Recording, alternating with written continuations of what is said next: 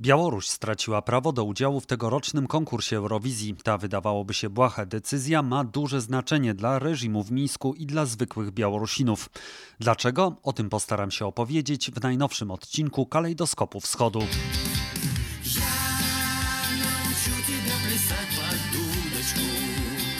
To fragment pierwszej piosenki, która została wysłana przez Bieł Teleradiokompanię, czyli odpowiednik radiokomitetu z czasów PRL na tegoroczną Eurowizję.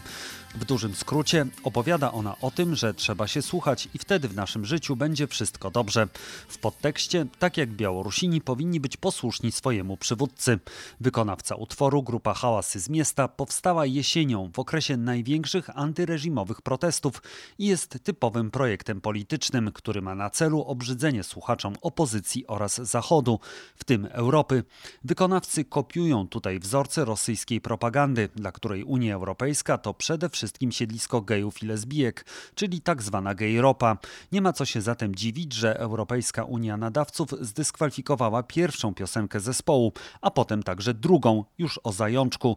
Ta ostatnia zapewne ośmieszyłaby cały konkurs. Co więcej, ośmieszyłaby też Białoruś.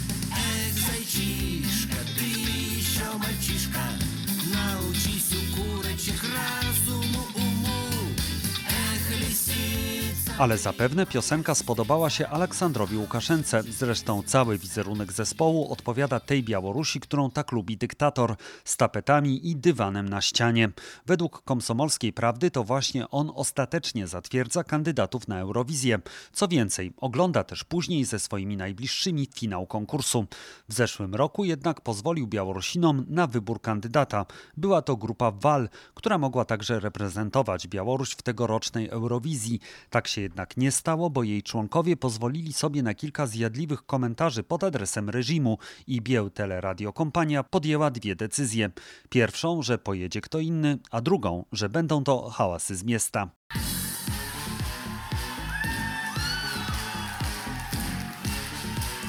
Dyskwalifikacja zespołu w czasie wewnątrzkrajowych konkursów zdarzyła się też na Ukrainie w 2019 roku. Piosenkarką, na którą głosowała największa liczba widzów, okazała się Marów. Nie udało jej się porozumieć z telewizją publiczną, ponieważ nie chciała rezygnować z występów w Rosji. Wielu ukraińskich artystów tak zrobiło po tym, jak Rosja zaanektowała Krym i zaczęła wspierać separatystów w Zagłębiu Donieckim. Dla części Ukraińców zarabianie pieniędzy na rosyjskim rynku jest nie do zaakceptowania na marginesie dzięki temu i wprowadzonym rozwiązaniom prawnym, jak na przykład kwotom w stacjach radiowych, ukraińska muzyka zaczęła się dość prężnie rozwijać. Dużą część artystów nadal jednak kuszą kwoty, jakie można zarobić w Rosji. Dość komiczna sytuacja miała miejsce w czasie show w ukraińskiej telewizji, gdzie Marów została zapytana o współpracę z Moskwą. Nie może być, понимаете, 4 miliony. Piosenkarka powiedziała wówczas, że 4 miliony czy 4 miliardy Rosjan nie może być złymi ludźmi i chcieć walczyć. Na co prowadzący, komik Siergiej Prytuła, odpowiedział: 4 miliardy to marzenie ich prezydenta, a 4 miliony to nasze marzenie. Afera z Marów skończyła się tym, że w 2019 roku otrzymała ona nagrodę MTV jako najlepsza rosyjska wykonawczyni. Nie oznacza to, że na Ukrainie stała się outsiderką, wręcz przeciwnie, w swojej ojczyźnie nadal cieszy się ogromną popularnością i zdobywa wiele nagród, a Ukraina w 2019 roku w końcu nie wzięła udziału w konkursie, podobnie jak w 2015 roku. Wtedy jednak było to związane z trudną sytuacją polityczną i ekonomiczną.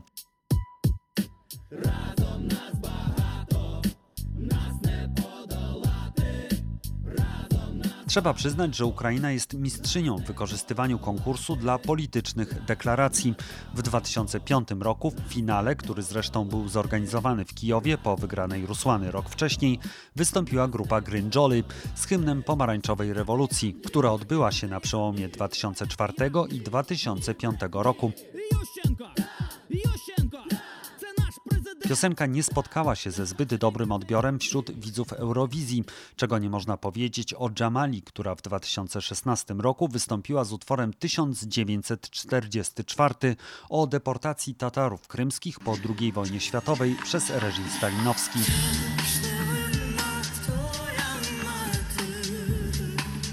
Taki utwór dwa lata po aneksji Krymu był mocnym akcentem, a występująca na scenie w Sztokholmie ubrana na czarno piosenkarka robiła piorunujące wrażenie, szczególnie na tle słodkich gwiazdeczek, które zazwyczaj dominują w konkursie. Wygrana Jamali nie spodobała się, co oczywiste, w Moskwie. Padły zarzuty o upolitycznienie Eurowizji i propozycje całkowitego wycofania się z konkursu. Rok później rzeczywiście Rosja nie brała udziału w finale Eurowizji, który odbywał się w Kijowie. Służba Bezpieczeństwa Ukrainy oświadczyła, że nie wpuści reprezentantki tego kraju Julii Samojlowej, ponieważ złamała ona ukraińskie prawo występując na Krymie. Rosjanie się obrazili i wycofali z konkursu.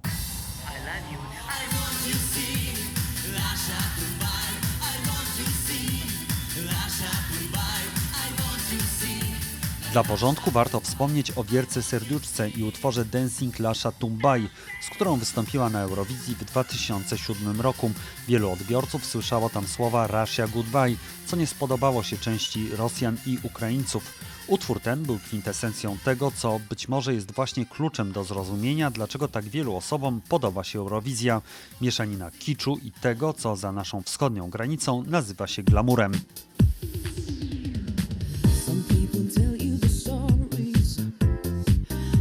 Rosją za pomocą Eurowizji próbowała walczyć też Gruzja. W 2009 roku wykonawcy z tego kraju, Stefan and 3G, wygrali konkurs krajowy z piosenką We Don't Wanna Putin i chcieli z nią wystąpić w finale w Moskwie.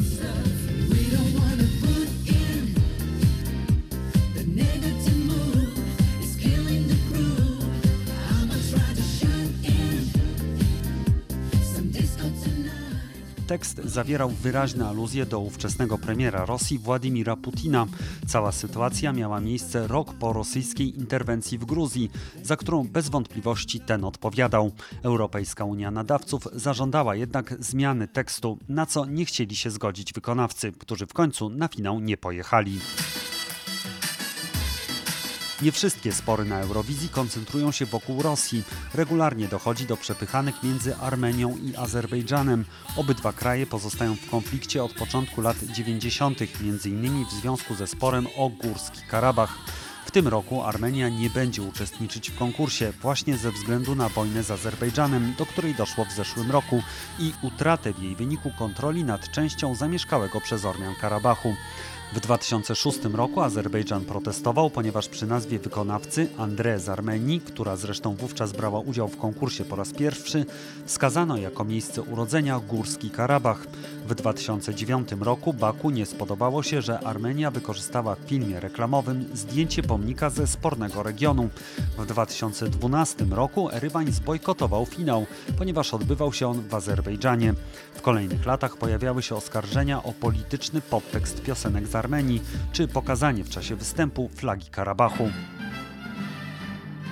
Co jest takiego w Eurowizji, że budzi ona takie ożywienie w państwach byłego Związku Radzieckiego?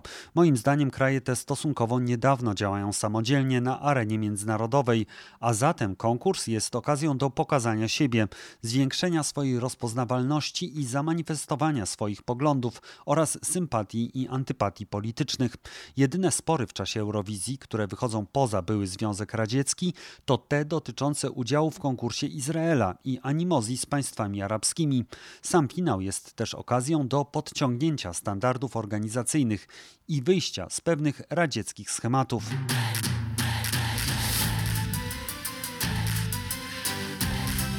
Tak było na przykład w maju 2004 roku. Zwycięstwo Ukrainki Rusłany miało ogromne znaczenie dla mieszkańców Ukrainy. O ich kraju wreszcie zaczęto mówić. W grudniu wybuchła pomarańczowa prozachodnia rewolucja, a w maju 2005 roku to Ukraińcy organizowali finał w Kijowie i oczywiście chcieli to zrobić na europejskim poziomie. W ciągu roku rozpoznawalność Ukrainy znacznie wzrosła. Zresztą podobne znaczenie mają inne międzynarodowe wydarzenia, jak na przykład Euro 2012 2012. Poza tym Eurowizja to show, a te akurat mieszkańcy Rosji czy Ukrainy po prostu uwielbiają i umieją robić. To, co można obejrzeć w tamtejszych telewizjach, znacznie przewyższa rozmachem to, co widzimy na naszych ekranach. Z kolei prezentowana w konkursie muzyka odpowiada miejscowym gustom. W badaniach z zeszłego roku 36% Rosjan powiedziało, że najbardziej lubi muzykę estradową, czyli właśnie to, co najczęściej możemy zobaczyć na Eurowizji. Wracając do początku i tego, od czego wyszliśmy. Odsunięcie Białorusi od udziału w konkursie na pewno będzie bolesne dla reżimu w Mińsku. W tym roku wszyscy widzowie finału usłyszą, że nie ma dwóch państw: Armenii z powodu wojny z Azerbejdżanem i Białorusi z powodu wojny reżimu z własnym narodem. Dawidna, Dawidna,